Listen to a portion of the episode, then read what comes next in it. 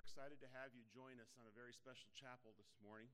Uh, because of our interterm schedule, trying to do justice to Dr. King's legacy is hard, and so we wanted to set aside this Friday as a, as a morning to, to acknowledge what he did, what he continues to do even after his, his assassination. Um, Dr. King is the only person um, who we have a federal holiday for that is a non president. He was a Baptist pastor, a social activist, and uh, the driving force be, behind the civil rights movement in the 1960s. The Montgomery bus boycott, the March on Washington, the Southern Christian leadership, um, uh, all were part of his legacy that continues to, to, to this day. To kick off our chapel, I would like to pray one of Dr. King's prayers. So if you'd bow your heads with me. In his words We thank thee, O God, for the spiritual nature of man. We are in nature, but we live above nature. Help us never to let anybody or any condition pull us so low as to cause us to hate. Give us strength to love our enemies and to do good to those who despitefully use us and persecute us. We thank thee for thy church, founded upon thy word, that challenge us to do more than just sing and pray to go out and work as though the very answer to our prayers depended on us and not on Thee. Then finally, help us to realize that man was created to shine like stars and live through all eternity.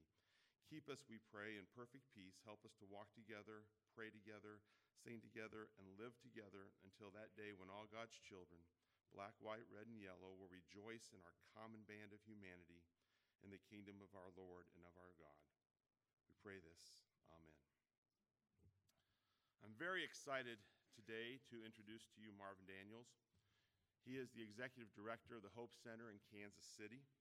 Um, he, uh, he most recently served before then as the vice president of leadership at Kids Across America, and that's where I first met him and have known a number of kids who, who have worked there and come under his influence. He's also the founder of Beyond the Norm, a training program that provides transformational skills for transformational ministry. He's been a youth pastor, a professor. He and his wife have been speaking at colleges all over the place, I understand, in, in, the, in the past few weeks. And, and I am excited for the wisdom, the perspective, and the love of Jesus that he's going to bring to us this morning. Um, it's my pleasure to introduce to you Marvin Daniels. Thank you so much.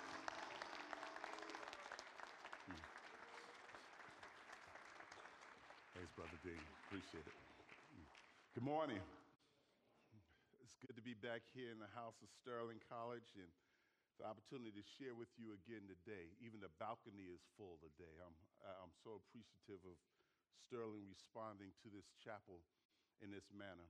Um, because this is somewhat, somewhat like home, um, I'm just want to be grateful for all those who are here and, and for your president and faculty members, but most importantly, of course, for the student body that is here. Uh, for those of you who don't know my Carmel Queen, that's Miss Angie Daniels sitting right there in her fineness. You know, and so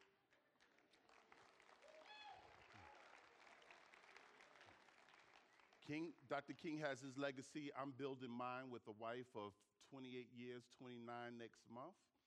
29 years married, five children. Um, Malachi, who's 24, will be 25. Isaiah, they call him the boom on the football field, he's 22. Um, Mike is 20, going to be 21 next month as well.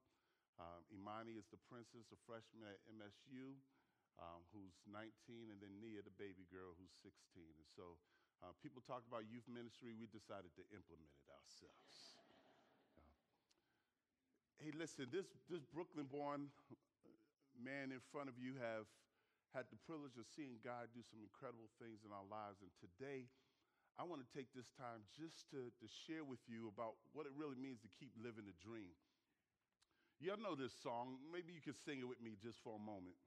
Um, it goes like this Jesus loves the little children, right? All the children of the world, red and yellow, they are. Jesus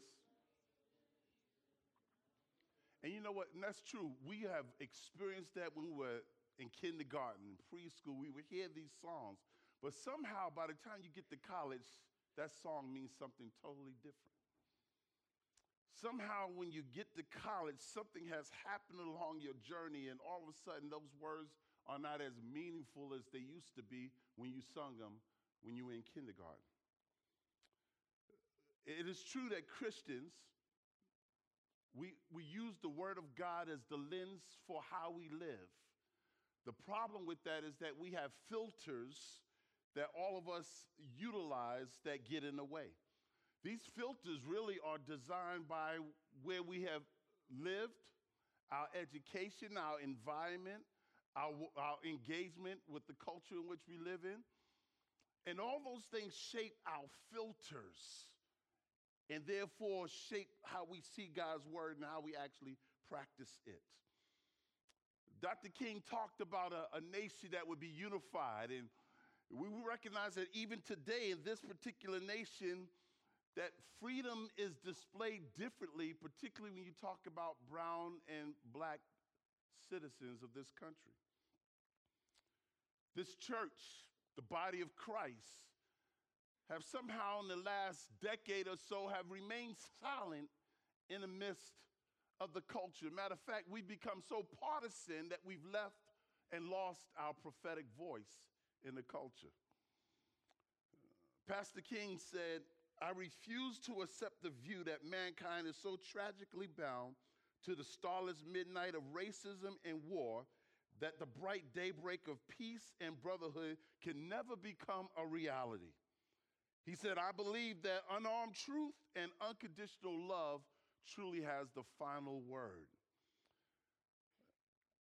I really do believe, y'all, that this generation, your generation, not mine, your generation will be the generation that realigns the church to once again become the prophetic, prophetic voice in culture and allow us to be God's representation on this earth.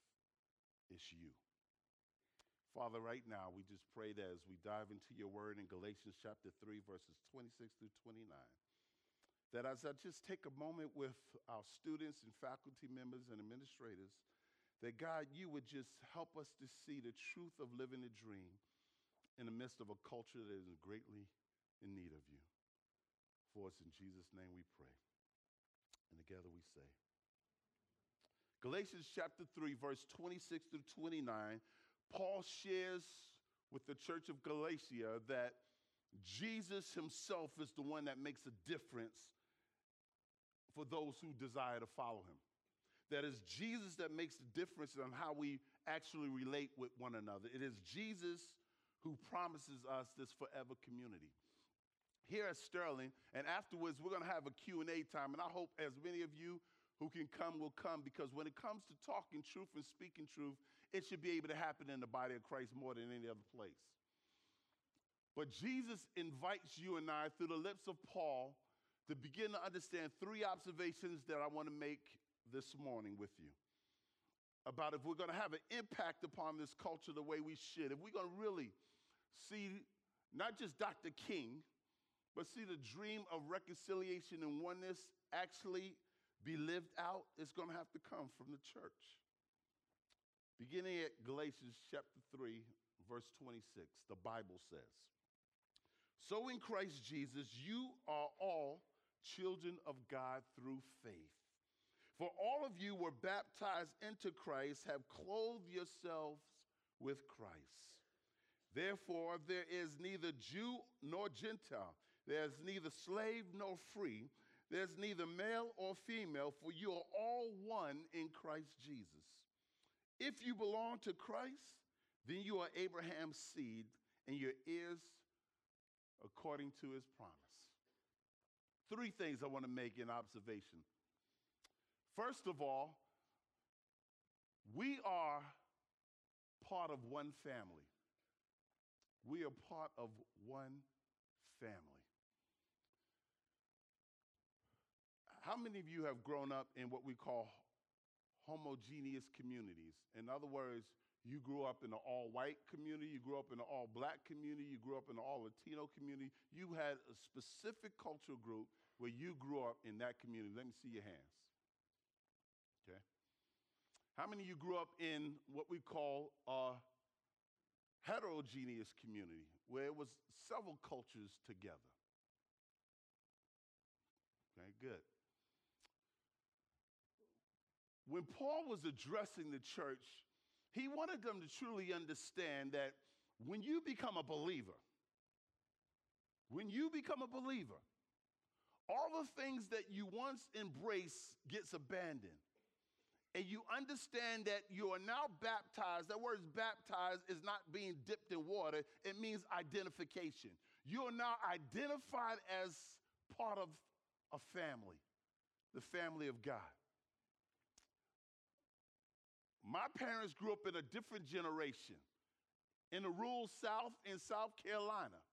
When they migrated to Brooklyn, New York, they had a different perspective about their relationships with white people. When I grew up, they would tell me I can trust a white person as far as I can spit them. That was their encounter and their experience. When I became a believer, even in the interactions that I had prior to that, Galatians 3, verse 26, kicked into effect. He says, Marvin, you are now part of one family. That Latin word is pluribus unum. Many are now one. You get the opportunity to be a part of a family, and God does not bless what we pretend we are. If we family, we family. God doesn't bless what we pretend to be. Martin Luther King Jr. said these words Whatever affects one directly affects all indirectly. I can never be what I ought to be until you are what you ought to be. This is the interrelated structure of reality. Jesus says this in John 13, 34 and 35. A new command I give you love one another. As I have loved you, so you must love one another. And get this by this, everyone will know that you are my disciples if you love one another. Listen, we don't need stage love. I don't want to pretend that I love my wife in public. She needs to know I love her in private. She needs to know that I'm committed to her when nobody else is looking. See, stage love is not what Jesus died for. It's the purity and authenticity of that love. Uh, let me explain. When me and my boy Bill Tetro, you can't be no more white than Bill Tetro. He from South Dakota, red hair, blue eyes, white skin, white as snow. You can't be no more white than Bill. In New York, me and Bill were together. His name was Bill Tetro. And we were a part of a team in the ministry of Young Life. When Bill and I traveled throughout the city together, when we were in the hood, guys knew Bill's okay because he with me. When they tried to front Bill, I stepped in. I said, nah, that's my brother, y'all. Y'all got to welcome him just like you welcome me. Y'all, and I'm willing to throw hands on his behalf. When I was in the white community and Bill heard certain things, Bill interrupted language. Bill said, This is my brother you talking about.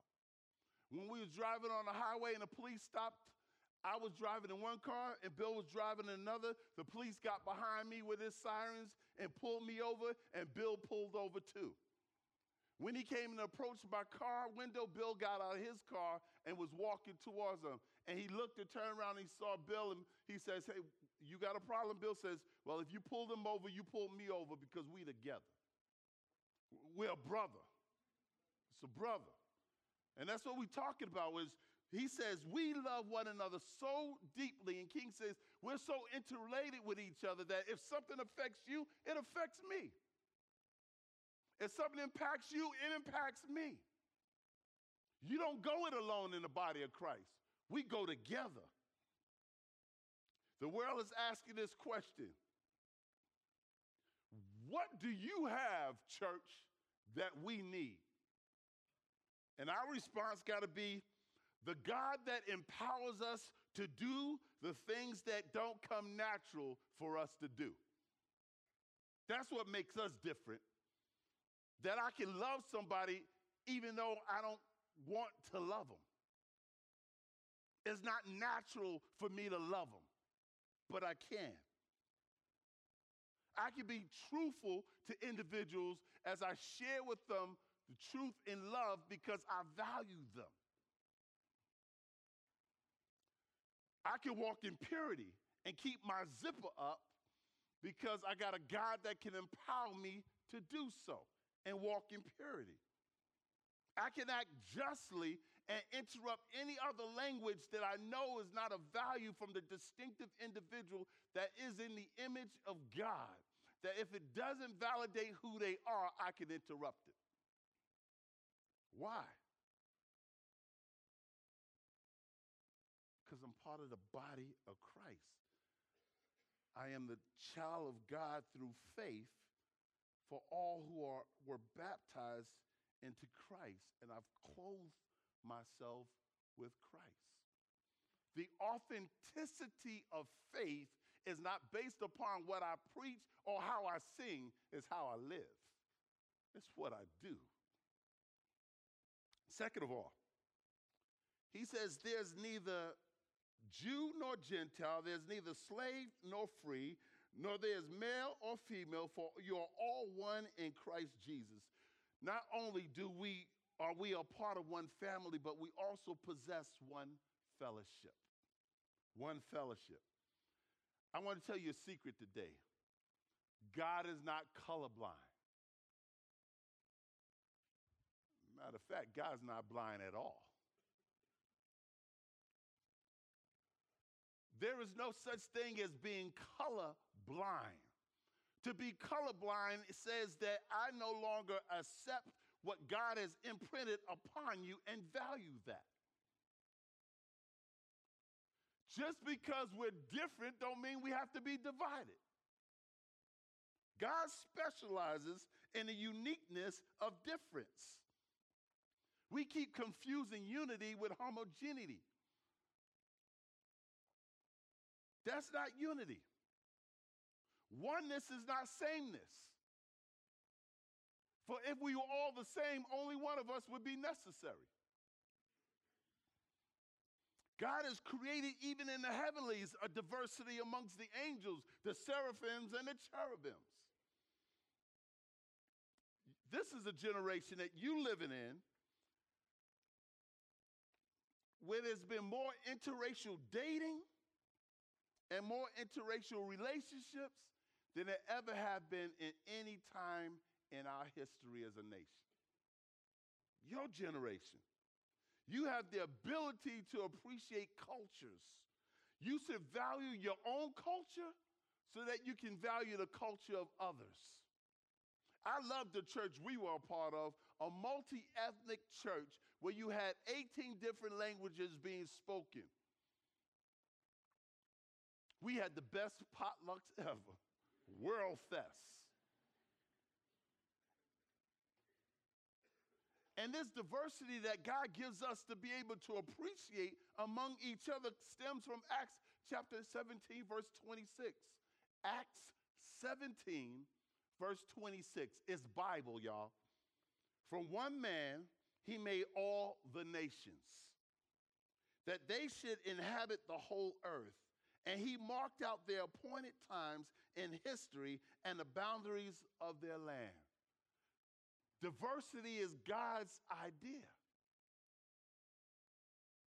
And his idea is bigger than you and I. That's why we can value it. That's why white folk can enjoy fried chicken, candy yams, collard greens, cabbage.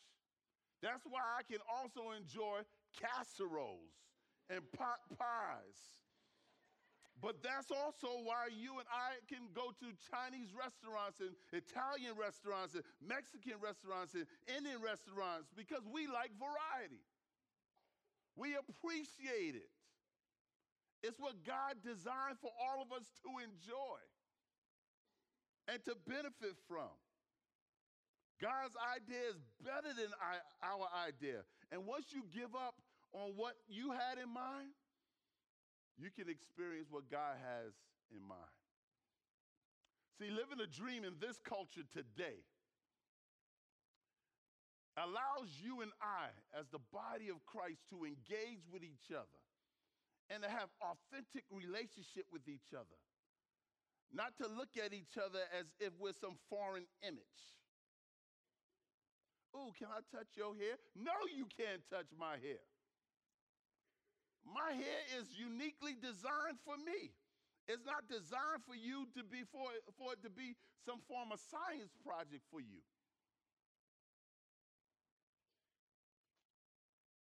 But we can talk. We can engage with each other.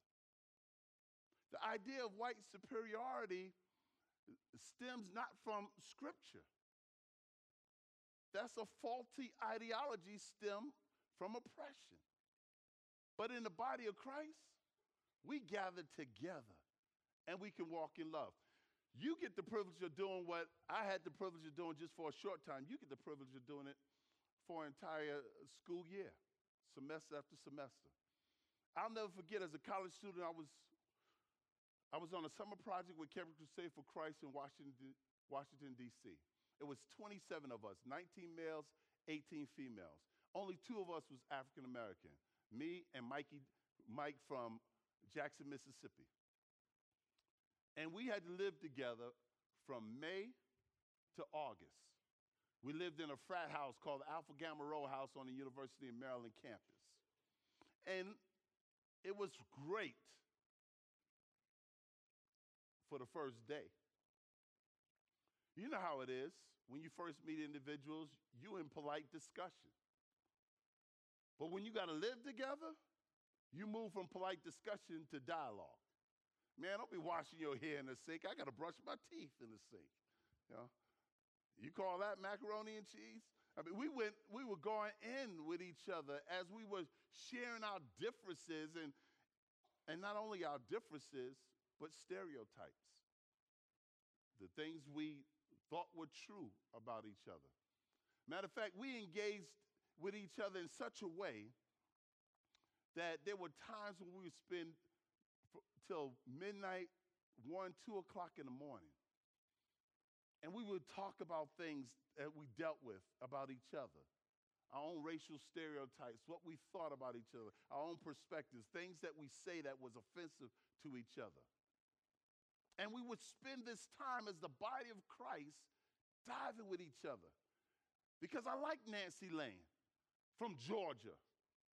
Huh? I, I, I say, of course, you got certain stereotypes that you grew up with in Georgia, but I got certain stereotypes about you being from Georgia. And we had to engage together in that. And we had to have dialogue with each other, y'all, and get into each other's heart. I cared about her. I cared about David Young. I cared about those guys enough for us to be able to dialogue with each other in real time. And there was moments we had to agree to disagree, but in our disagreement would not keep us from being brother and sister together. That I will see the world different than the way they see the world. The lens of scripture I will look at a little bit differently than they look at. But we can still walk together as brothers and sisters. Why? Because in the kingdom, there's no distinctions. In the kingdom, we're all one, one in the body. My, my mother and father are so delighted in my wife. They were so scared I was going to bring home a white girl. Hey, they were petrified, you know. And I was a kaleidoscope brother. I love women. It didn't matter what color they were. You know, yeah, I, I love women. I, am just telling you, uh, that's just who I, I, I love women. And so I had to reorder that. You know, we've gotten into conversations about homosexuality on that, and I would say, look, I know that's a struggle for others. It's not my struggle. The only thing a homosexual could do for me is introduce me to his sister. But I, and that was me. You know, that's how I was. But as a new creation in Christ, I recognize that the beauty of oneness is not sameness, that we can enjoy relationships with each other and they really truly love my wife because they got a chance to know who she is as a follower of Jesus. And that made all the difference in their lives. My, my son's dating a beautiful young lady who's biracial. And I want her to be able to enjoy what that really means. I'm not claiming her only her blackness. I'm claiming her whiteness as well. It's a part of her heritage and who she is. So if you biracial today, you don't have to be pressured to lean one way or the other. Both are true of you. And so we enjoy that because oneness does not mean sameness. Thirdly, he says, if you belong to Christ, then you are Abraham's seed and your is according to the promise. Third thing, we are promised a future together, one future. Inclusiveness of God's grace is what ends racial prejudice, classism, superiority, hopelessness. It's understanding this inclusiveness of grace, the beauty of grace. That faith makes the difference between where you are right now and where you want to be. That's the beauty of it. Is that you and I will have the opportunity for all of eternity. And this is true for those of you who are followers of Jesus. If you accepted Jesus Christ as your Lord and Savior, He resides in your heart and He's changed your destiny for all of eternity. And a promise is in, for all of eternity that all of us who have accepted Jesus Christ as Lord and Savior, who walks with Him and follows Him, I'm not just talking about talking the talk, I'm talking about follows Him because there will come the time when he will say, Depart from me, I never knew you, if you don't have an authentic relationship with him.